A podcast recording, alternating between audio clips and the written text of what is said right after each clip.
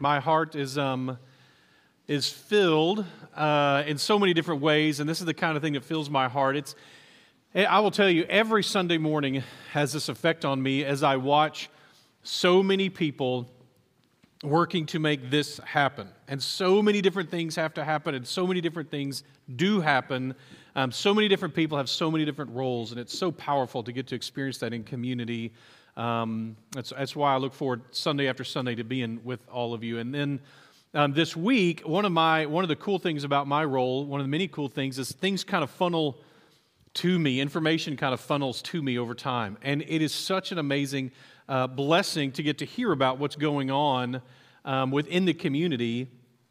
So, just just as an example, how many how many hands held high were, went without power or water at some point during this last seven days? Keep your hands up. How many of you were invited or encouraged to come to somebody else's house or had stuff brought to you or anything like that? Yeah, pretty much all the same hands. That's, that's what we, I think the legs could have stayed at a different person's house every night this week, uh, just based on invitations easily. We had so many different people, and that wasn't even us reaching out.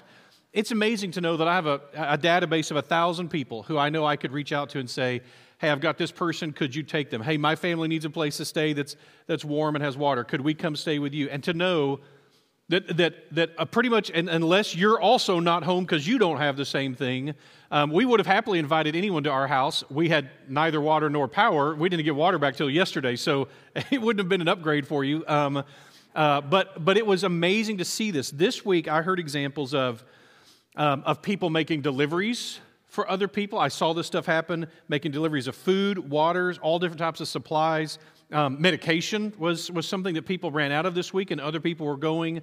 Um, man, if you had a four wheel drive vehicle this week, uh, you were in need. And it was really amazing to get to see people doing uh, runs for people.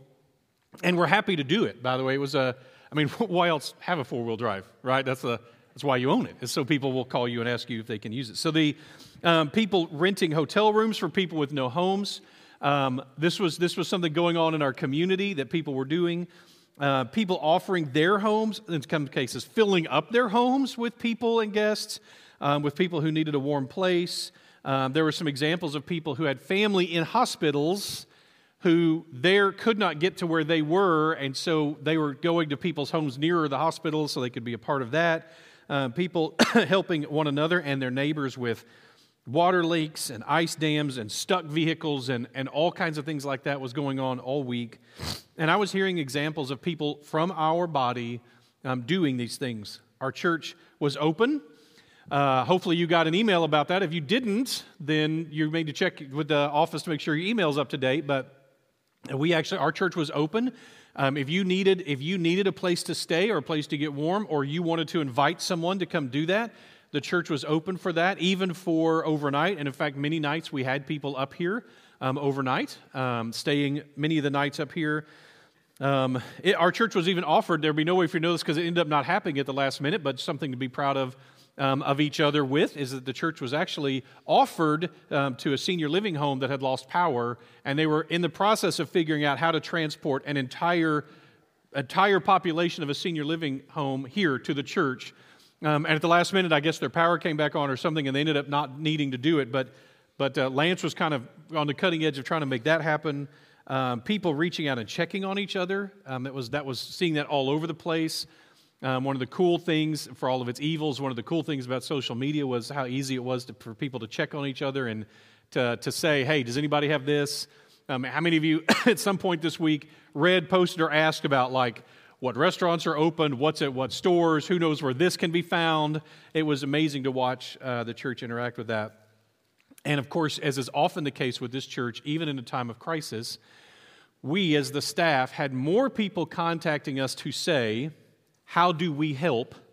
than we had people contacting us to say they needed help. And that has happened every time this has happened. During, we, we, we actually laughed at times about COVID. We had people giving specially to the church to hold for people to need. Um, and giving, either saying, like, how do I help people during the COVID, during quarantine, during all this? And during that time, that was about a month period when people were calling us, hey, quarantine's bad, how do I help, how do I help? We didn't have anybody call and ask for help.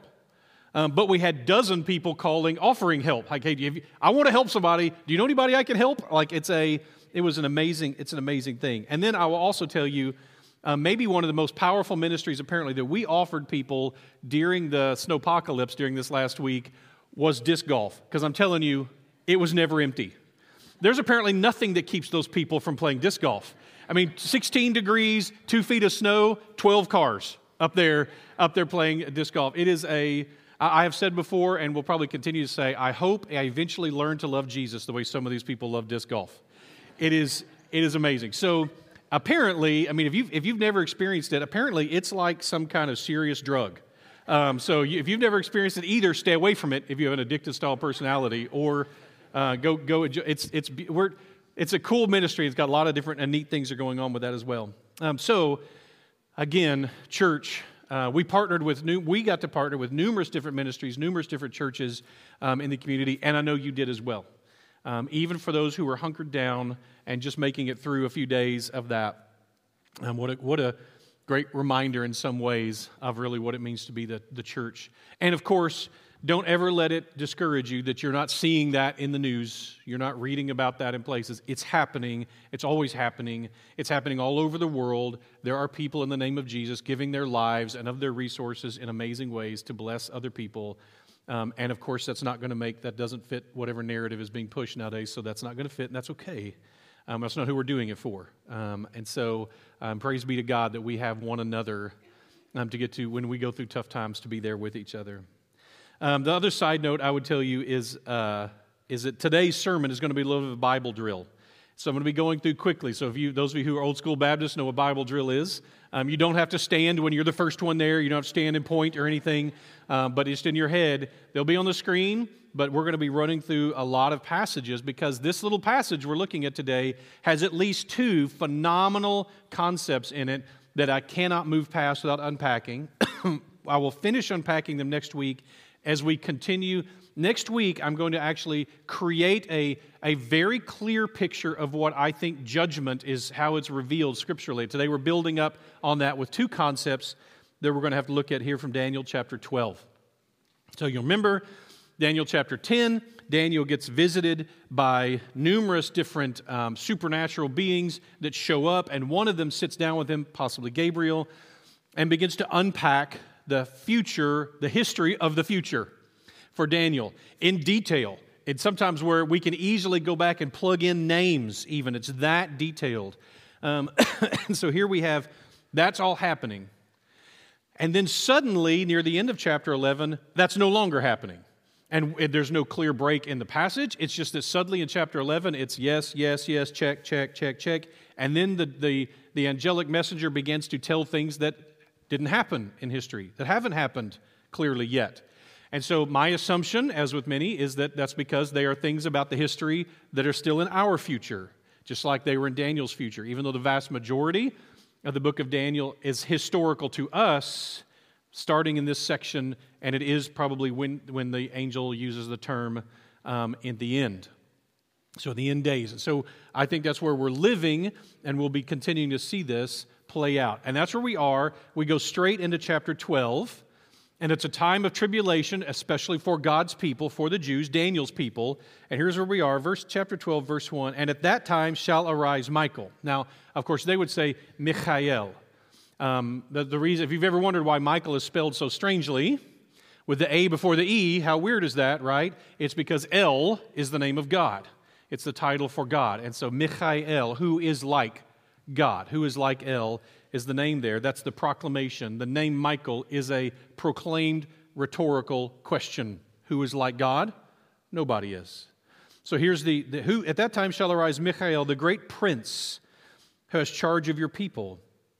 It shall be a time of trouble such as never, such as never has been since there was a nation till that time. But at that time your people shall be delivered, everyone whose name shall be found written in the book. And many of those who sleep in the dust of the earth shall awake, some to everlasting life, some to shame and everlasting contempt. And those who are wise shall shine like the brightness of the sky above.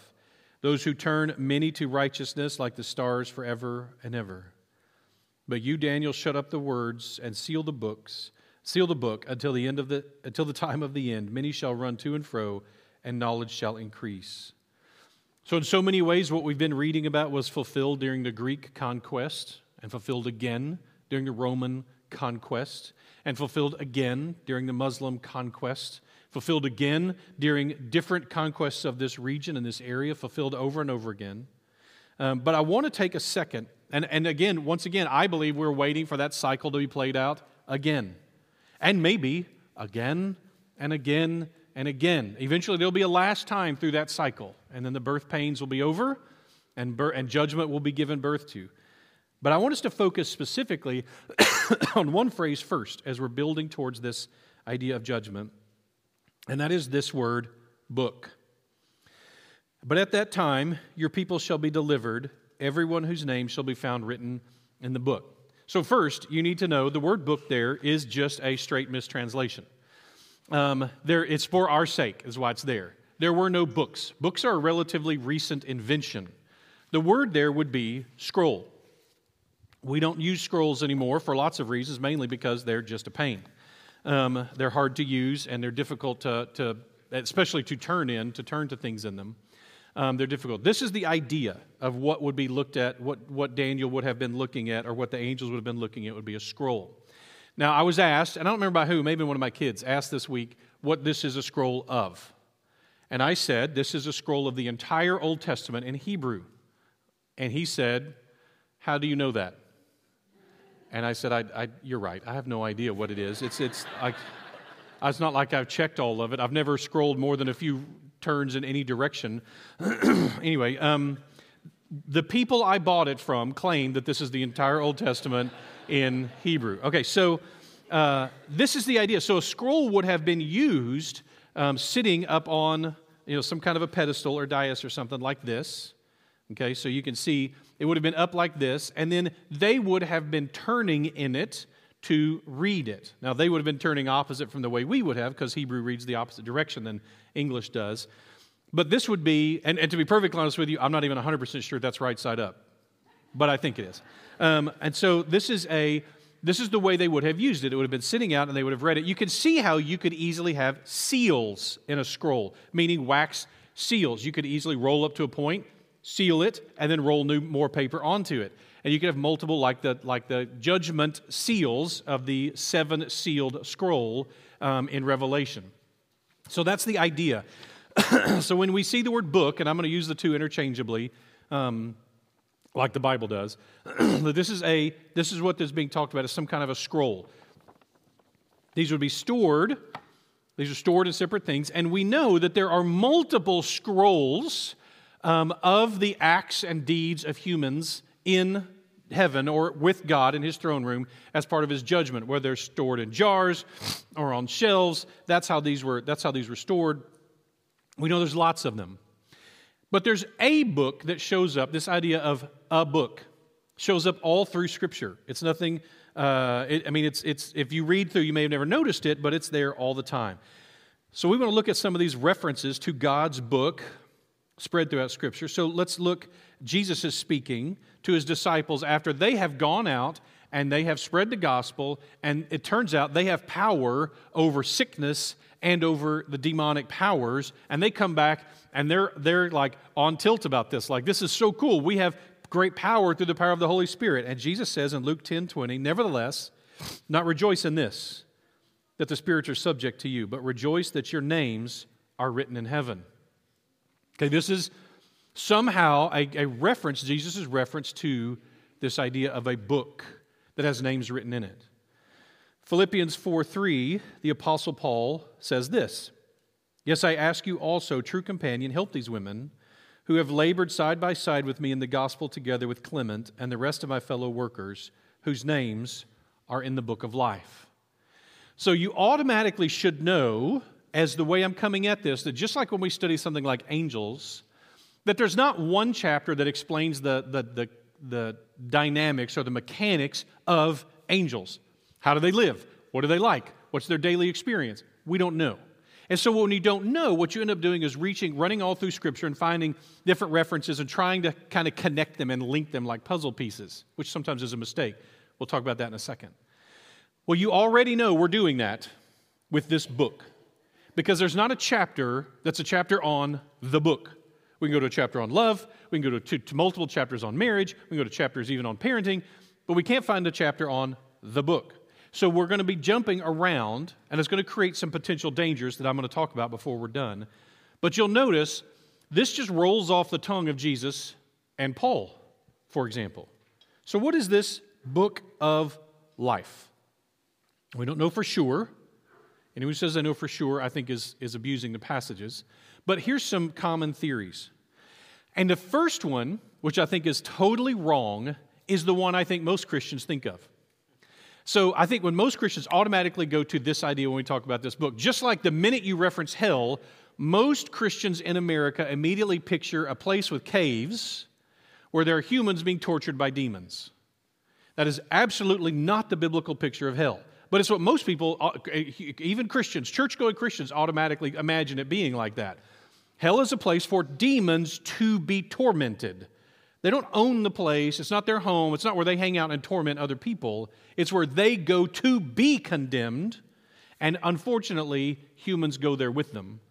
It's a, it's a very wrong picture. And so this first one is, is this. This book, here's how this book works. This is what I think many people, many Christians would assume. There's a book and when you walk an aisle, pray a prayer, when you convert, you get baptized, you put your faith in Jesus Christ, there's a, somewhere is a recording angel, and he's got a quill and an ink uh, well, and he dips it in there, and he writes your name in the Lamb's Book of Life. When you put your faith in Jesus Christ, that's when that happens.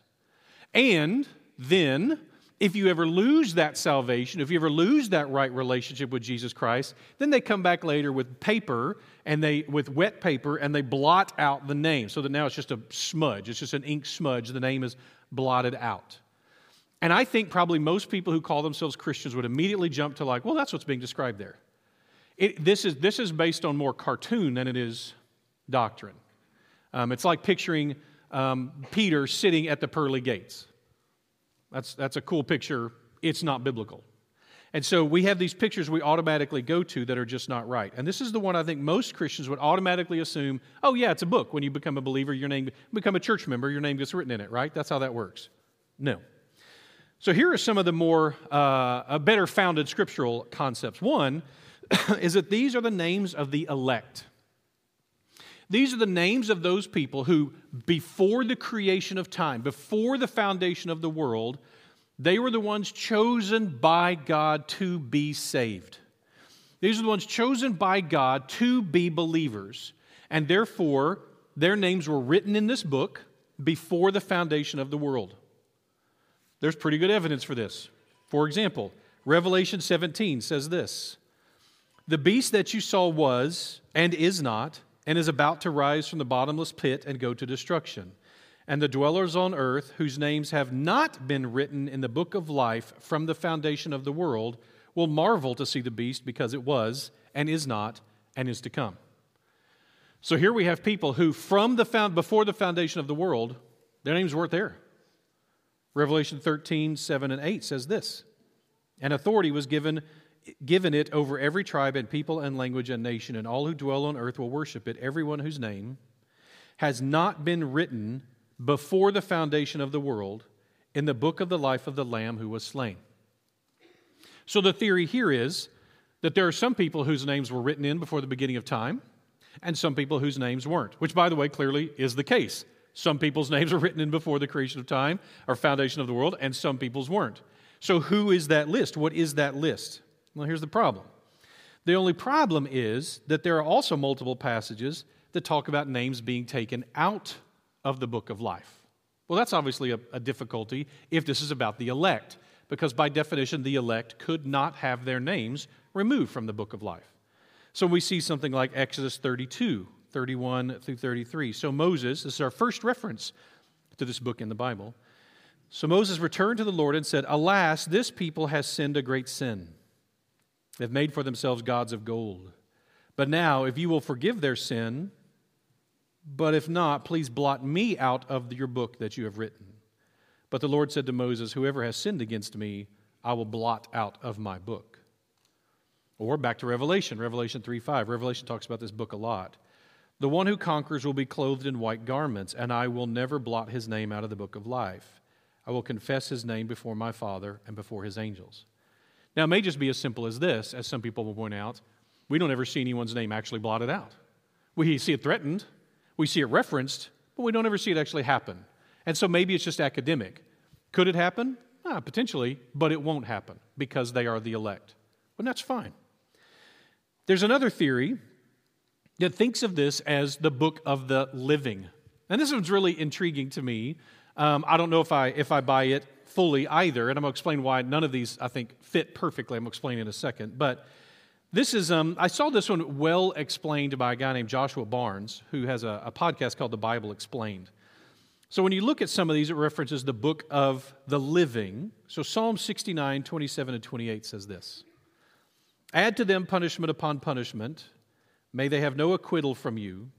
Let them be blotted out of the book of the living, and let them not be enrolled among the righteous. So here we have David asking for people to not be enrolled or to be blotted out of this book, the book of the living. But in this passage, David seems to be more talking about people who are alive, or at least in good favor with God spiritually. Here's the theory that this one is this was kind of interesting. And I like unique, kind of coming at things um, using all the passages, trying to stay faithful to them. Um, as, as you would say, like if it's, if it's weird, it's probably important. And so we want to we wanna jump into it, right? Could this be, according to this theory, the book of the living? Literally, those who are spiritually at this moment alive.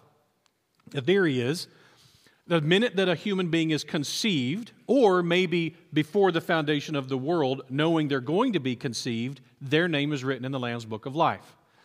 Once written in the Lamb's Book of Life, so long as your name is in the Lamb's Book of Life, you are secure. When the book is open and you're judged, if your name is there, you're secure. This person's argument is, therefore, of course, from conception through being old enough to intentionally sin, your name would be written in the Lamb's Book of Life.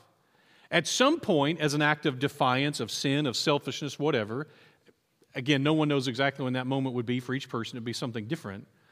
That the minute you defy God, that you sin, that you join in with humanity as being part of the sinners and the fallen and whatever, that your name would then be immediately blotted out.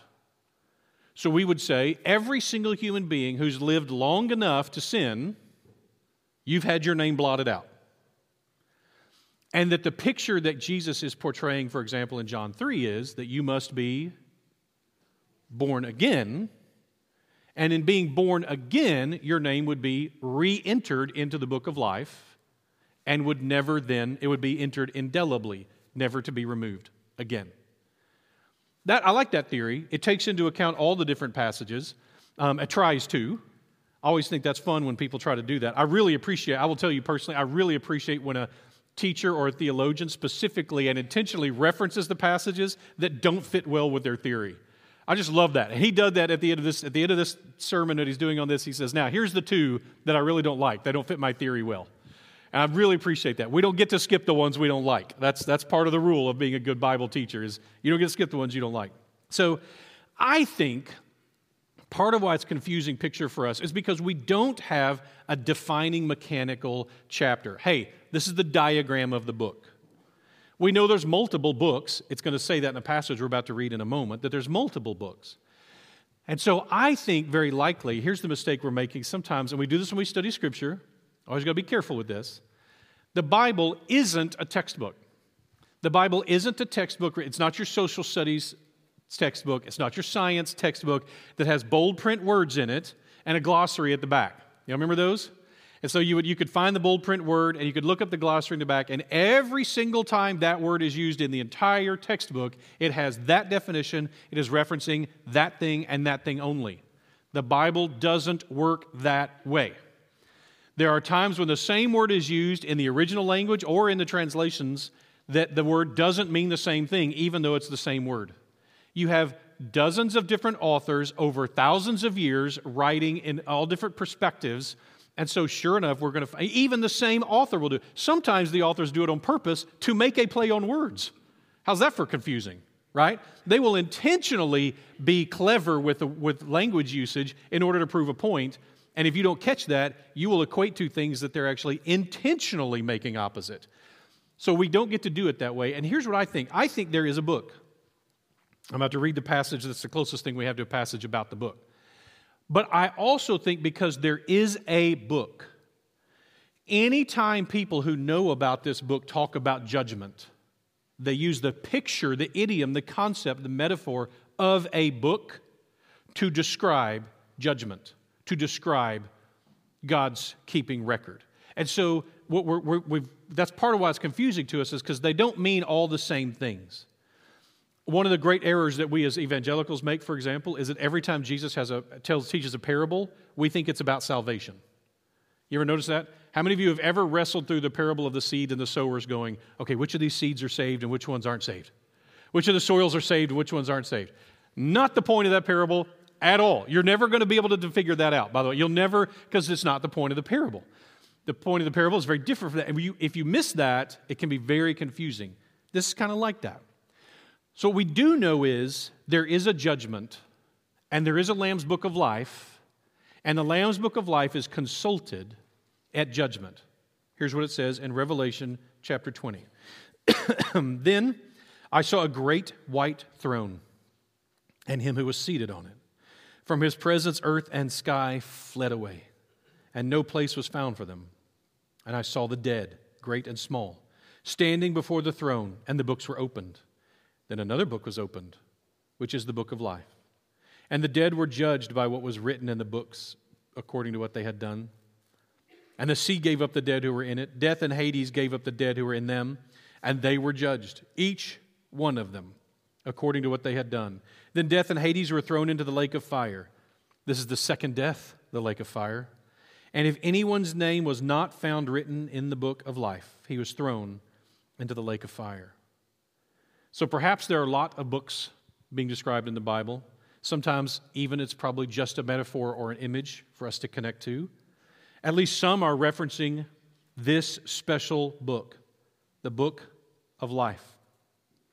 It is a picture of deliverance to eternal life, and others you will use that picture when they're talking about deliverance or judgment. But it seems that most accept this imagery to indicate the list of those who will come through judgment blessed, not condemned. That's whose names are in the Lamb's book of life. Those who at the end of judgment will come through as I'll talk about next week, maybe smelling like smoke, but getting through. They get through okay, not condemned. This is the list of the family. This is the book of the tree, uh, of the family tree, the adopted family of Almighty God Himself. The list of the sheep, not goats. The wheat, not tares. The citizens, not those left outside. The grapevines, not the thorn bushes. This is the list of the ones he knows. Those who identity, whose identities is important. Those whose identities are in him versus those whose only hope is in themselves. Those who chose to worship at the cult of self, the worship at the religion of their own brilliance or of special personal insight. Those who trusted in their own understanding versus the understanding revealed through Almighty God. Those people who their names will not be in the book of life, because the book of life is for those who have accepted as a free gift the salvation purchased by Jesus Christ for all of us. That's whose name will be in there. I don't know, and maybe no one knows, and maybe it transcends our understanding, although I love digging into it. Again, mysteries are fun to dig into, not to just walk away from. I love that.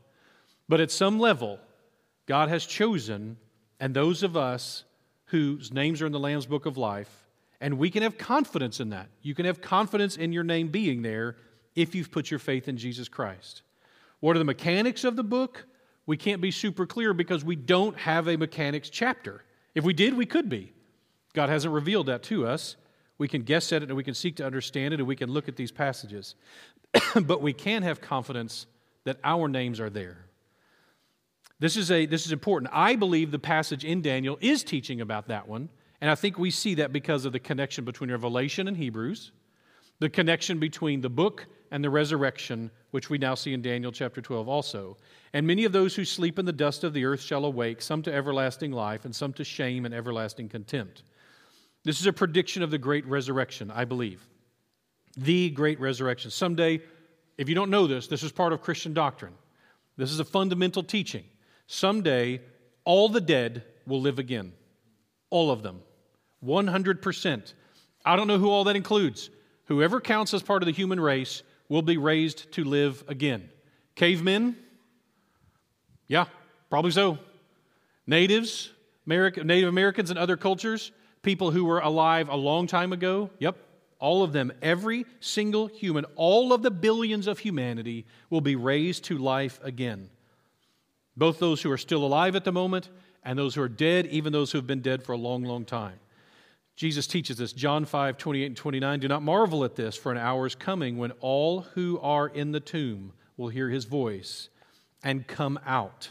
Those who have done good to the resurrection of life, those who have done evil to the resurrection of judgment.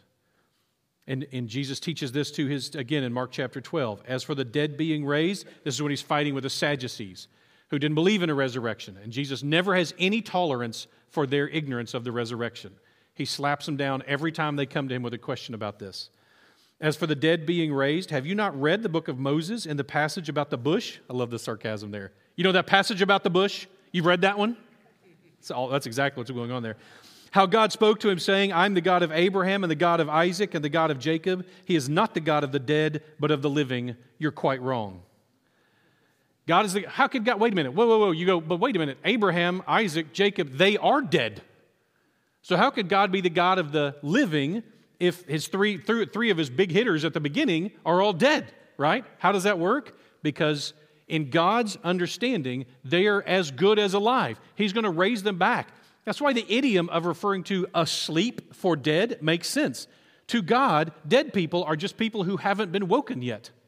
He's going to wake them all up. Someday, all of the dead will be woken. And when he, when he wakes everyone up, and there will be a time for judgment at that time, at that great resurrection. Paul says it this way, but I confess to you, Acts 24, that according to the way, which they call a sect, I worship the God of our fathers, believing everything laid down by the law and written in the prophets, having a hope in God, which these men themselves accept, that there will be a resurrection of both the just and the unjust. This isn't unclear. This is part of Christian doctrine, and it's not unclear from Jesus or Paul or any of the others. In 1 Thessalonians, Paul, which we just, uh, John read a minute ago, but we do not want you to be misinformed, brothers, about those who are asleep, that you may not grieve as others do who have no hope. For since we believe that Jesus died and rose again, even so through Jesus God will bring with him those who have fallen asleep. For this we declare to you by a word from the Lord, that we who are alive, who are left until the coming of the Lord, will not precede those who have fallen asleep. For the Lord himself will descend from heaven with a cry of command, with a great shout, with the voice of an archangel, and with the sound of the trumpet of God, and the dead in Christ will rise first. Then we who are alive, who are left, will be caught up together with them in the clouds to meet the Lord in the air, so we will always be with the Lord. Therefore, encourage one another with these words. These, this, this resurrection, this is our comfort. This is our hope. This is our encouragement. we live in today for eternity. Those are only two times we live. We live in the present and we live in eternity as Christians. This is a key tenet to our faith. Our final hope, listen, our final hope is not in our ability, even as believers, to make the world a better place. That is not our final hope. Of course, we work diligently to accomplish that charity, love, sacrifice, etc. As aspects of those, every type of, of social improvement is totally appropriate. They are key, but as a replacement for the hope of the resurrection, all of those utterly and completely fail. They do not replace the hope of the resurrection. We're not going to make the world a better and better and better place, and then Jesus gets so impressed that he comes back. That's not how this is going to work. There's going to be a resurrection when He determines it, and that is our final hope. In the meantime, sure, we work, as, as I just talked about, and we, we love that, that we work and serve and, and sacrifice for one another and for Him and worship. But if your hope, if your best hope for the future is in the brilliance or the altruism or the justice of human beings, you're on thin ice and it's melting fast. Daniel 12:3 says this, "And those who are wise shall shine like the brightness of the sky above, and those who turn many to righteousness like the stars forever and ever." I'm going to wrap up with this thought and then bring this all together again next week as we kind of uh, bring these pieces of concept of judgment from Hebrews 11 and the great cloud of witnesses. Um, in this account, so I want to look at these passages that we find great comfort in when it comes to this idea of us in the meantime shining out brightly. This is what we do until death, until the resurrection, and once the resurrection happens. Matthew 13, when the, then the righteous shall shine like the sun in the kingdom of their Father. He who has ears, let him hear. Philippians 2, one of the key passages we all try to memorize in this church. Do all things without grumbling or disputing, that you may be blameless and innocent, children of God without blemish in the midst of a crooked and twisted generation, among whom you shine as lights in the world, holding fast to the word of life, so that in the day of Christ I may be proud that I did not run in vain or labor in vain. We are here salt and light. We shine out like stars. We shine like the sun. We shine like the brightness of the sun and of the sky. We shine like someone who has confidence in a promise making and promise keeping God. See, here's the deal we get to do this stuff because we know there is a resurrection. When my grandfather died, and, and I was at Pine Cove at the time, and they got this huge card, and everyone signed it, all 150 staff members signed this thing. It was, it was very sweet. And in the middle of it, one guy had written one phrase, just said, Our hope was never in this life, it was always in the resurrection. I have never found more comfort in a sentence and a phrase than that one right there. And that's the truth of it. I don't look forward to dying. I assume that I don't look forward to dying because I'm ignorant, because I don't understand. If I really understood this the way God did, then I wouldn't dread death at all. It would just be I would be looking forward to the adventure of discovering what's on the other side for the resurrection. In the meantime, our job is to, through the, His power, because of our identity in Him, to shine out like stars, especially in a dark and perverse generation, because we have a promised hope. Because we have a promise. We're going to come back to that next week. We're going to wrap up with this. This is the promise. Jesus' words himself I believe, directly to his followers. John 6 40.